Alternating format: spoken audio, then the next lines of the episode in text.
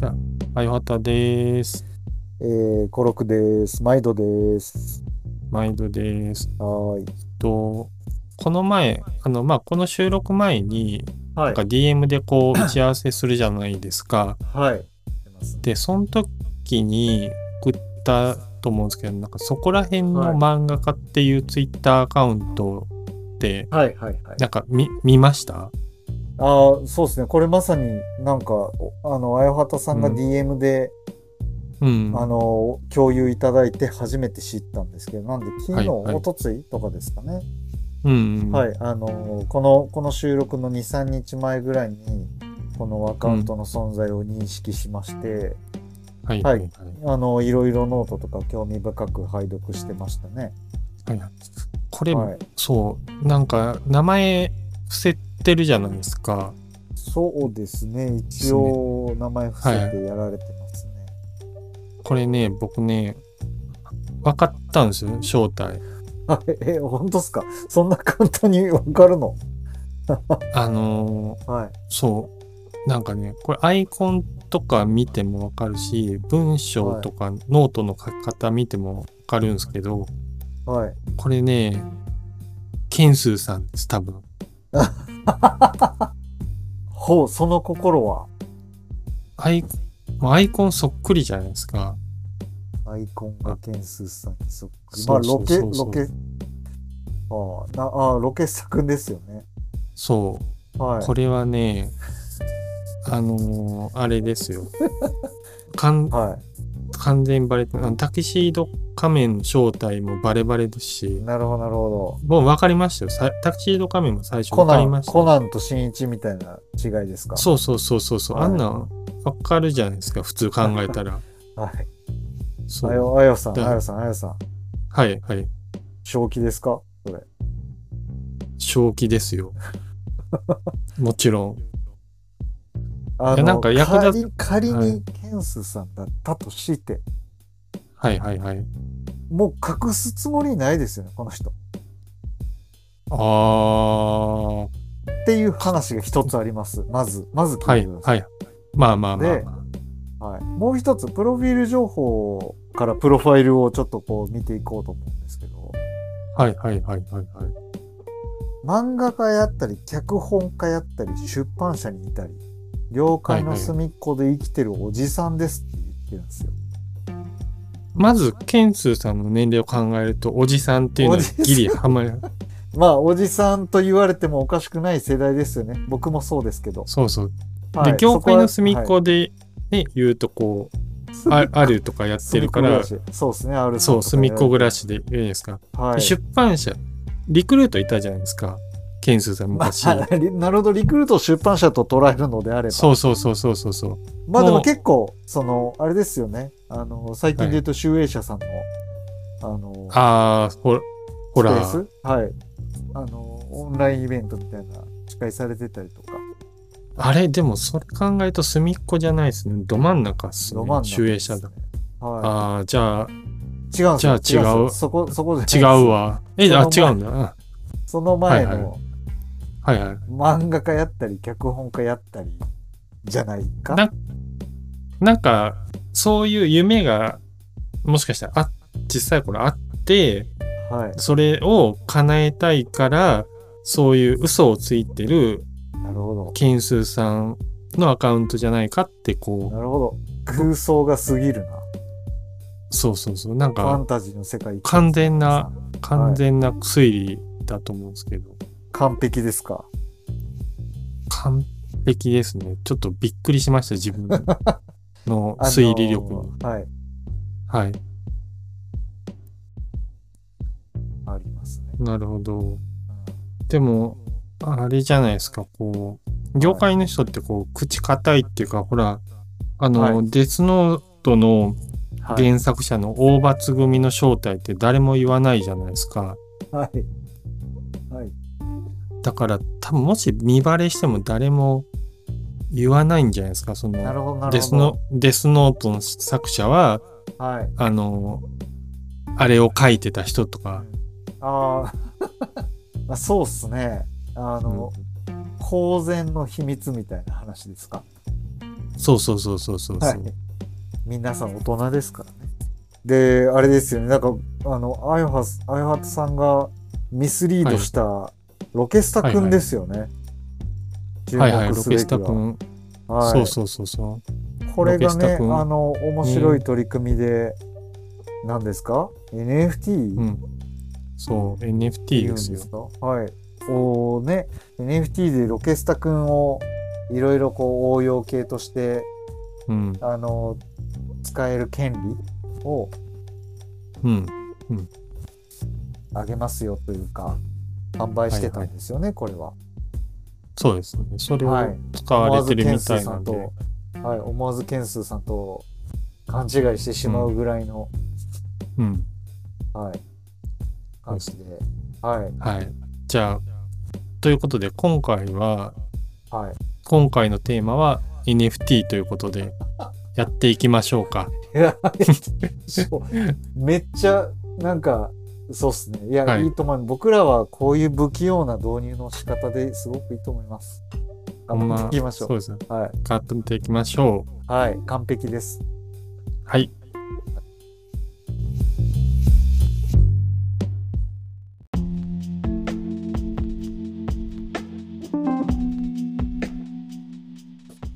はい。ということで、はい。今回 NFT なんですけうど、わまあドキドキ最初にそうですね。ちょっと我々、ちょっと聞いてる人にちょっと、まあ、えっ、と、最初に、えっ、と、お伝えをしておくこととして、まあ、私も、あやはたもコロックさんも、えっ、と、NFT 比較的初心者で勉強中なので、今回なんかチャレンジ企画になってますので、あの、間違いを言っていたら、あの、大変申し訳ございませんというところなので、はい。えっと、一応しん言ってること合ってるかどうかはい。調べてくださいというのと、あと NFT 自体が儲かるものとか、その、そういう購入を促す内容にはなってませんの、あの、そういう目的ではございませんので、はい。そこだけご了承ください。ご自身で判断してくださいというはいことで、やっていきましょそうですね。むしろはい僕、僕自身もその NFT の実態を、う。うん。あの、掴みたい気持ちもありますので、なんかね、あの、このポッドキャスト聞いていただいて NFT に詳しい方とかがいたら、なんか、あ、これはこうですね、みたいなお話をいただけるととても嬉しいなと。そうですね。はい。はい。で、NFT って、まあ、お互い、まあ、ある程度知ってるとは思うんですけど、あれじゃないですか、はい NFT って、まあ、ノンファジブルトークン、代替できない価値を持つと、持つトークンということで。そう。で、なってるじゃないですか。で、はい。はい。まあ、なんかちょっと一方的に話を私からしちゃうと、はい。まあ、なんかそのブロックチェーン技術を使っていて、まあそういう、まあ代替できないものとしてなってますというところで、はい。その、いわゆる証明書になるうんとか、っていうのがまあ一応基本的な考え方ではあるんですが、あなたはこなんかよくのデータの所有者ですうんそうよという証明そうそうそうそうですね。うんはい。で、あと、ただ、世間的にはなんかイメージとしてこう NFT アートが何千万とか何億円みたいなイはい。メージは多いんですけど、なんかけそう最近最近じゃないえっとこのテーマをやろうと思ったきっかけとしてあの何冊かそういう NFT とか Web3 の本を読んでいて、うん。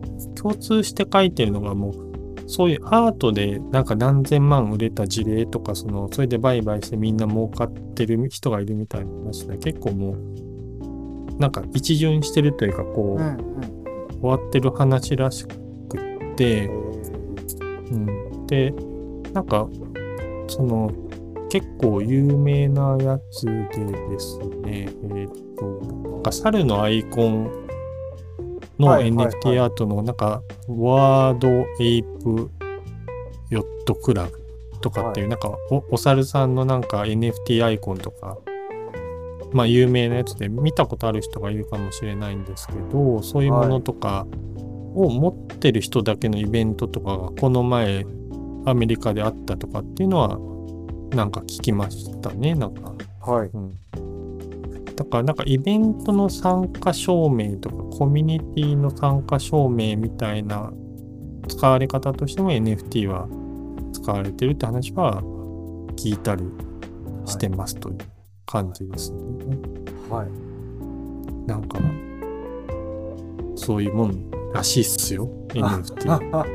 そうですね。僕が今、まあ、従事してる業界が業界で、でうん。まあ、あと僕個人のあのお友達としては、イラストレーターさんとかも結構少なくなかったりするんですけど、やっぱ僕自身もツイッター上でこう、NFT についていろいろこう調べながらこうつぶやいたりすると、そのイラストレーターの友達とかが、いや、私も気になってるんですけど、やっぱその、詐欺的な話とか、その法律的にグレーじゃないかみたいなところで、まあやっぱりわからないところが多いから、こう、興味あってやってみたいけど、慎重になってますみたいなお話があって、うんだから結構やっぱりあのちゃんと正しく理解するのってめっちゃ難しい。特にアーティストの方々とかは、うん。ね、そもそもやっぱり感性で動いているし、うん。うん、ともするとやっぱお金稼ぎみたいな風にね、そのまあ一巡してるっていう話ありましたけど、うん。そういう話とかもあったから、慎重に行かざるを得ないなと思ってますし。そうなんか、まあ、まあはいあ僕の漫画業界の話で言うと、やっぱ多分あれ、あれなんですよね。漫画業界で今まで、あの課題意識というか、常に引き続きあるのって、海賊版の問題あと、あとはその、中古市場ですよね。紙の本でいうんうん、あの、リサイクル的な。うん、はい。で、そういうなった時に、その、著者さんに還元されないよね、みたいな。うん、その中古本とか古本とかで買っても漫画家さん個人には著作権料とかが還元されないので、うん、そういう意味で多分 NFT の画期的な部分漫画業界における画期的な部分でそういう初期持っててそのデータをこう売買できるみたいうん、なでそそれが巡り巡って漫画家さんにも印税としてちゃんと還元できるよっていう仕組みがうん、画期的なのではないかと僕は勝手に考えて思いますけど。うん。なんか、その話で言うと、海賊版の話で言うと、なんかこういう話があって、あの、なんか、はい。えっと、業界団体のジャパンコンテンツブロックチェーンイニシアチブって、なんか JCBI ってところがはい。そう、なんか、それのなんか、オープンシーってとこの無料機能で作成しはい販売されてる NFT の80%が偽物という、その代表のかあ代表理事の方が、はい。まあ、そういう話があったり、あと結構大きい話としては、あの、キャプツバ、あの、キャプテン翼。が、高橋陽一さんのね。そうそうそう。海外 NFT 業者が、えっと、NFT アートをそのキャプテン翼の発表、作者の高橋陽一氏らが無断使用違法であるとして注意喚起をする事態にっていうなんか地獄みたいな出来事が、地獄ですね。うん、要はあれですよね。あの、はい、大阪の梅田とか、あの、原宿とかで、はい、露露天商をやってる、あの、はいブラ、ブランドのパチモンとかをめっちゃ販売してる人たちみたいな感じで。そうですね、サザエモンですよ。そうっすね。クッチ、クッチとかね。クッチとか。アジダスとか、そういう話ですよね。そうそうそうそう。はい。で、そうそうそう。なんか、画像、そう、これなんかでもごっちゃにしてはいけないのが、はい。その、なんか、画像を例えばネットから画像検索してきて NFT 化するっていうのは、はい。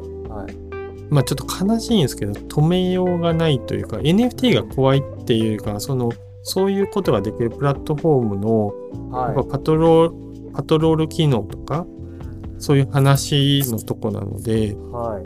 こそういうことが起きるから、一律こう、NFT 怖いみたいには、なんかちょっと、まあ、悲しいんですけど、やっぱりこう、なってしまうんですけど、結構単純な話じゃないかなとは思ってるんですよね。そっか、めっちゃおもろい、おもろい、おもろいって言い方が適切からどうかわからないですけども、うん。その NFT としてそこのデータの所有者ですよっていう証明はできるけど、もともとのその販売されているデータが著作権者のものであるかどうかっていうところの証明にはならないっていう。そうそうそうそう。はい。めちゃくちゃ本末転倒ですよね。う 何を証明してんのかっていう話。そうそうそう。だからまあ、結局そこはもうプラットフォームがそういう違法なもの上がんないようにっていうのまあをちゃんとしなきゃっていう。海賊版問題となんか近しいものはめっちゃありますね、そこは。そうそう。YouTube で初期やっぱりいろんなものが問題あるものが上がってたっていうのがあっうんうんて、はい、結局同じ構図なので、まあそこは、ぱ技術技術革新とそうそういそう。ねあのハッカー的なうん。ハッカー、クラッカーっていうんですかね。犯罪の方向でのいうところそこのいたちごっこみたいなのはあるあるなと思う一方で、このキャプテンキャプテン翼の問題に関しては全く別次元の話ですよね多分。そうそうそうそうそう。はい。だから、ただリテラシーが低い人からしたら、そういう偽物のやつを買ってしまう可能性っていうのは、はい。やっぱりその、どうしてもあるので、そこはこう、うん、買う側の話としては騙されないようにちゃんと調べるとかっていうのはとても大事だったりっていうのははいありますね。このそのキャプテン翼の権利を保有する。まあこのキャプテン翼問題が何かっていうところで言うとそのキャプテン翼の NFT が販売開始したけれどもキャプテン翼の権利を保有している株式会社翼とうん、出会ったり高橋陽一さん著者の。うん、高橋陽一さん自身がこの NFT は買わないでくださいみたいな違法だから買わないでくださいっていう声明を発表されていてうん、えどういうことっていう風になってるんですけどおそらくこれの本質は契約の問題ですよね。このそうですね。はい。会社、会社の取引上のあの、手順というか段取りのうん問題だから、その技術的な問題とかっていう以前の問題なのかなっていう気はしてて。そうですね。なんか、結局、その、まあ、問題になってる業者曰く、なんか別の会社と契約をしていったらしいんですよね。はい。権利を持ってるという会社がいて、そこと契約したみたいで、じゃあ実は持ってなかったみたいな話な、みたいなんであすよね。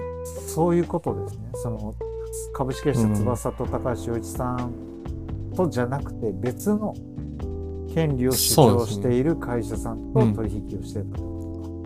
そうそうそうそうそう。だそう、だから本当に契約の問題みたいなので、はい。だから、うそういう意味ではこう、うぞうむぞうの人たちがいるっていうのは、やっぱりあっ引てき、続きですよ。うん。まあそんなキャプテン翼もなんかその、ザ・サンドボボックスっていう、そのなんか、はい。メタバースでなんかやるららしいっていう NFT みたいなのはやるらしいっていうので、プレスも出していてはい。なんかヒューガくんとか若林くんとか。はい、美杉くんかなこれはめっちゃデフォルメされてる。そうそうそうっていうのはなんかやるらしいですよ。まだ具体的な話はなんかそんな出てないんですけど、うん。えーそうそうそう。株式会社ミントさんああそうそうそうそうそう。あのそうそうそう。まあそういう話はあるので、まあ契約上の問題があったりとかっていうのはあったっぽいとか、ただまあそれはそれとしてやっぱりその、まあ、画像とかから持ってきてその無料で簡単に作れる場合そういう偽物も。だから誰なんかで見たんですけどやっぱりクリエイターさんで勝手に売られてますっていう話はあったりとかっていうのはあるらしいんですって。うん、これってまあ本当素人意見ですけど止めようあるんですかね？そのなんかクリエイターさんは確か申し立てて確か削除をしてもらったりとかはしてたっていうのは、なんかノートかなんかで書いてた気がするんで、はいはい、まあと止めれるのはやっぱりそのちゃんと申し立てればできるので、うん、そうとても難しい問題はそうはらんでるんですよねこの話って。なるほどな。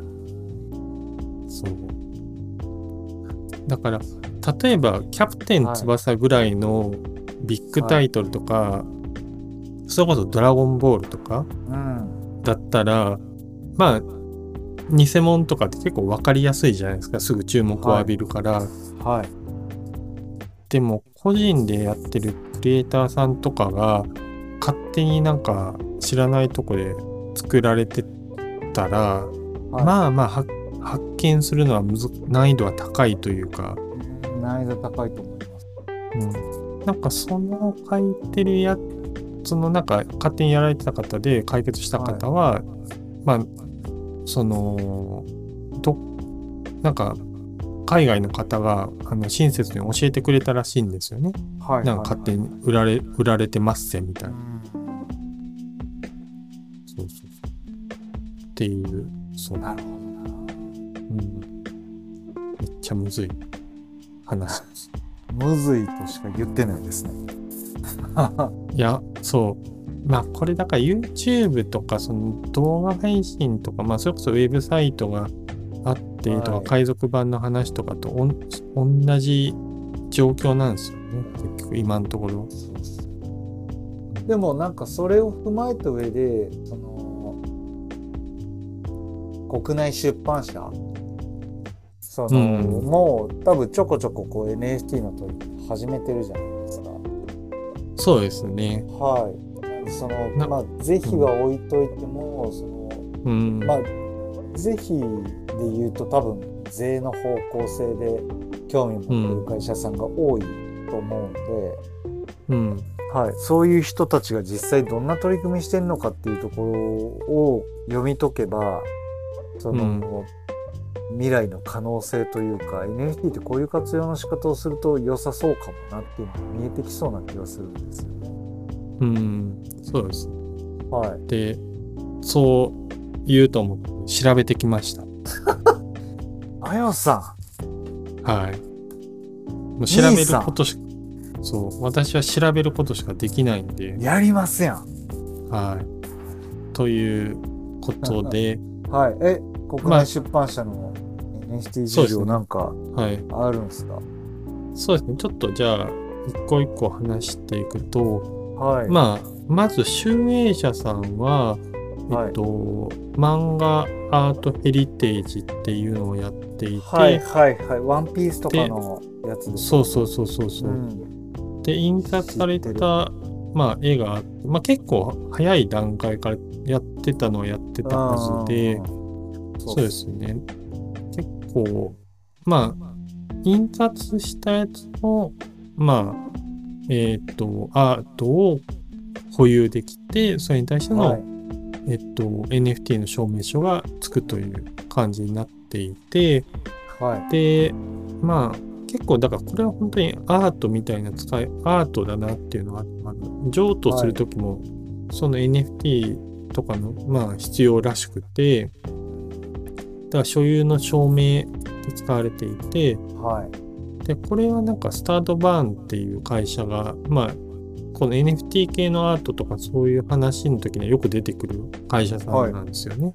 はい、はい、はい、はい。というのが、まあ、ありまして、で、じゃあ、同じ一橋グループでいうと、小学館は実はなんかそんなに事例としてはなくって、直接やっ小学館がやってる事例としてはなんかちょっと僕もパッと見当たらなかったんですけど、子はい。会社の、まあ、C ポットとエイトリンクスって会社通じてそのさっき少し言及したあの JCBI の発足には絡んでいてはい。だからそういう業界団体的な話で言うとちょっと一丁噛んでる感じはあったりするんですよね。なるほど。そうそうそう。で、そうですね。そういうのはあります。はい。で、講談社。はい。講談社は結構地味にいろいろやっていて、ちょっとこれはいもちょっと断り入れとくと、一応講談社のグループで私働いてるんですけど、本件一切知りません。はい。という前提でいくと、はい。はいあのーまずはなんかあの、コレクションっていう会社、まあ、えっと、はい。ライフネット生命の出口さんって、まあ、前言った、あの、若い、はい。社長さんでしたっけ？副社長？あれ、岩佐さんですか？で岩佐さん岩佐さん。はい。あの、そうですね、岩佐さんはい。副岩佐さんがあ副社長か、副社長から社長になった気がします。出口さんが最後そうですよね、はい。うんがやっている会社で、はい。そこがの持ってるサービスを使って、その新連載一緒にの取り組みしてコードのストラを、はい、そうそう、やってて、はいはい。なんか、一応、成果で言うと、発、その、発売してから48時間以内に、えっと、数量限定で販売して完売したみたいな話は、あじゃあ12時間か、12時間で完売して、はい。で、作品も結構なんか、そのコードのストラの話から、なんかいろいろ他にもゴリラーマン40、始まりましたね。面白いですね。あそうなんだ。そう。で、とかで、まあいろいろ出てたりとかしてるらしくて、はい。で、なんか米国からの購入が多かったみたいなのは、記事とかで語られてたりしていて、はい。で、これの NFT を買うことで、まあ、あの、に、まあ、売買できたりとか、その、二次で、二次流通の時にロイヤリティは作家に分配されるとか、さっき言ってた古本の、まあ、売った時にはい。還元されるみたいなイメージはあったりしますという感はい。じ。であとはなんか買った人を、なんかその上位者を単行本で紹介したりとかっていうその特典もあるらしいです。はい。はい。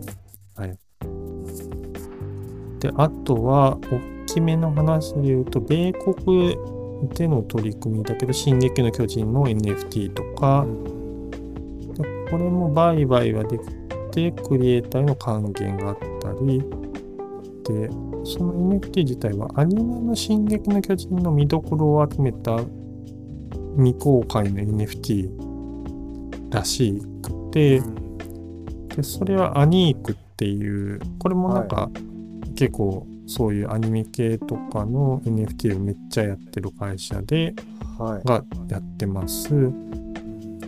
で、最近発表されたのだと、ゴースト・イン・ザ・シェルとはいヤリー・テイルを Web3 で配信とかで、それので NFT をなんかやるっていうのは、なんかあるらしいんですよね。なんか講談社さんの取り組み聞いてる限りだとやっぱりそのいろんなうん。各現場で自由に発想して形にするっていうところは講談社さんさすがやなと思って聞いてたんですけどやっぱうんめちゃくちゃバリエーションが違うじゃないですか。はいはいはいはい。はい、連載を NFT 化するものと進撃の NFT 化するのと、うん。Web3 で世界に配信って全く毛色の違う3つのうん。NFT のプロジェクトを走らせてるのはやっぱりその比較して何がいい何が悪いっていうのは人によりますけどやっぱ集英社さんみたいな王道バーンって一点でいくケースとか昭和館さんみたいにその発足するみたいな教会を作るみたいなところのアプローチとはまた違う取り組みがあって、うん。個人的にはやっぱりフットワーク軽く新しい技術に取り組めるのってめちゃくちゃ強みだなと思っていい話だなと思って聞いてました。うんうん。で、それ以外にも出版系の事例は日本でもあって、はい。まあちょっと私が 前にいた会社なんで若干あれなんですけど、これもはいあんま知らない前提ではい。お伝えすると、はい。あのなんかメディアズーがやってるファントップっていうプラットフォームをベースに、まあ当販、あの取り次ぎの大手の当販と組んでやってるはいんですけど、なんか NFT の特典とかをつけたそのまあいわゆる書籍販売とかは店舗限定でやったりはしていますね。でまあ金田一少年の事件簿とかもやったりとかなんかそれこそ佐久間信之さんのずるい仕事術はい。とか、あと広末涼子の本とかもやってたりはい。の NFT の特典やってたり、ね。広瀬すずさんでありましたよ。そうナンシー関 はい。そうなんか渋さはあったりしてでそれでなんかあのそういう NFT のカードみたいなものが手に入ってっていう感じなんですよね。はい。そうそう。なかなか、そうですね。で、これは特典、まあ、NFT を買うことで、なんかは AR いとか VR、VR で、その、まあ、買った、その特典を見る、見ることができるっていうはい。機能はあったりしますね。はい。で、まあ、売買もできますという感じですね。だから、まあ、いろいろやってますよってことですね。うん、そうそうそう。だ大体、やっぱり証明書としてな、まあ、NFT が役割としてなっていたり、はい。で、売売買できます、クリエイターに還元できます、みたいなの話としてはあっはい。たりして、まあ、なんか感じたのは、まあはいちょっとネ,、ネガティブな話としては、は AR いとか VR で楽しめるっていうのも結構他の事例でも話はあったりするんですけど、はい。AR とかその VR を楽しむためのサービスとかソフトウェアをはい。いつまでメンテナンスできるのかっていう話はやっぱりうんどうしてもついついて回ると思っていてはい。そのサービスが終了した時に一気にその NFT って価値が落ちるじゃないですか。はい。だからそこの維持っていうとこはなんとなく大変そうっていう気は、まあ、してますね。そううん。ですね提供する会社がね、立ち行かなくなったらサービス終わっちゃうんで、そうですね。そうすると NFT でね、あの証明って何やったっけ。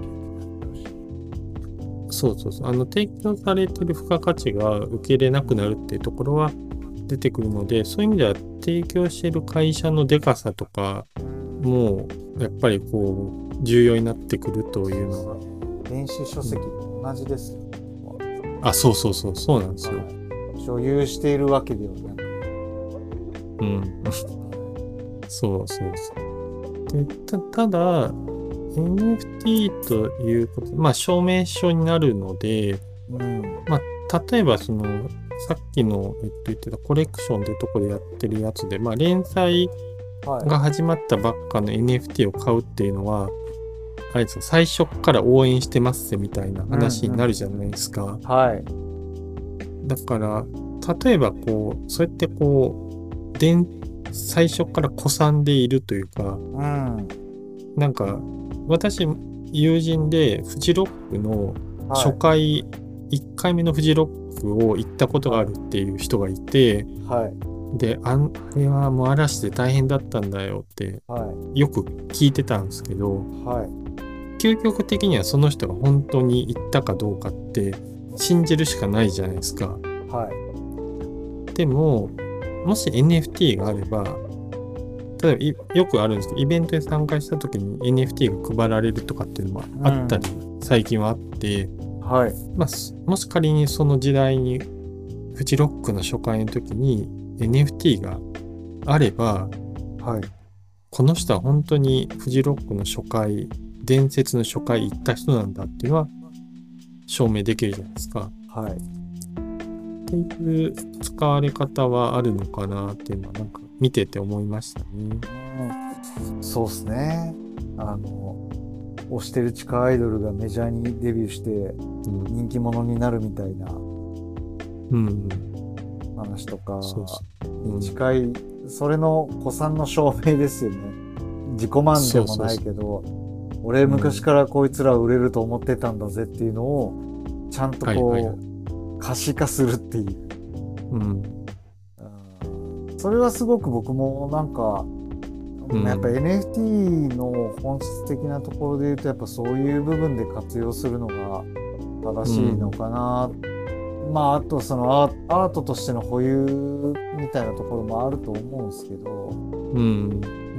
うん、でもやっぱその今までできなかった悪魔の証明をうん。NFT で担保するっていうのはすごくいいなと思うしやっぱ漫画の世界でもうん。あのいや本当に漫画好きのマウンティングですけど、うんいや俺1話出た時にもう絶対売れると思ってたからねとか、うん一巻から一巻の初版から持ってますけどみたいな話が、うんあのそのフジロックの話とかと一緒ではいはい。紙の本だと初版から持ってるっていうのは証明できるんですけどまあでもその初版もね中古で買ったら別にそれもできるので難しいんですけどデジタルデータで NFT とかで限定で発行すると、うん。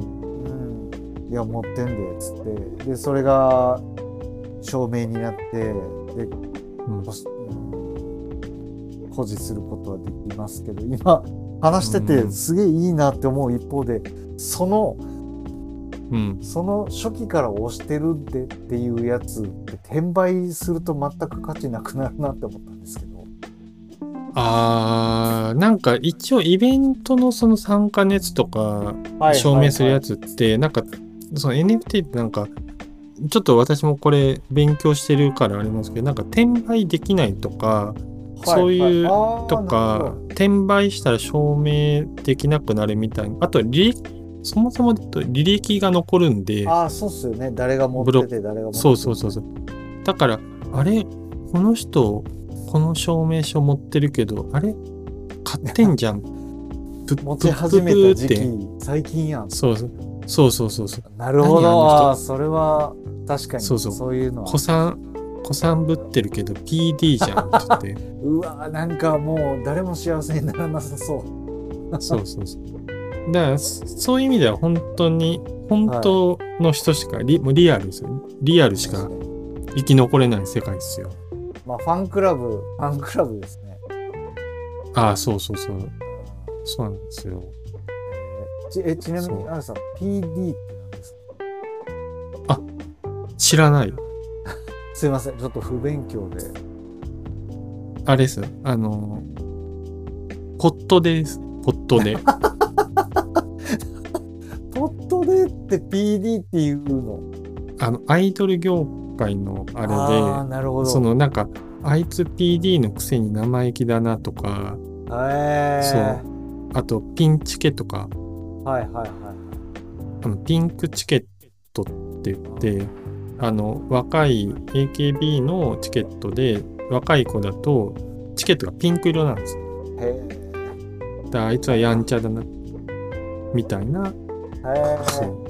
面白い。いや勉強になりもうそれ聞いただけでメディアの現在やっててよかったなと思いました。ありがとうございます。すごい、なんか安い感じです。いやいやいやいや。すいませんあの余談になって話したいやいや、んです。けどです。いやいや。はい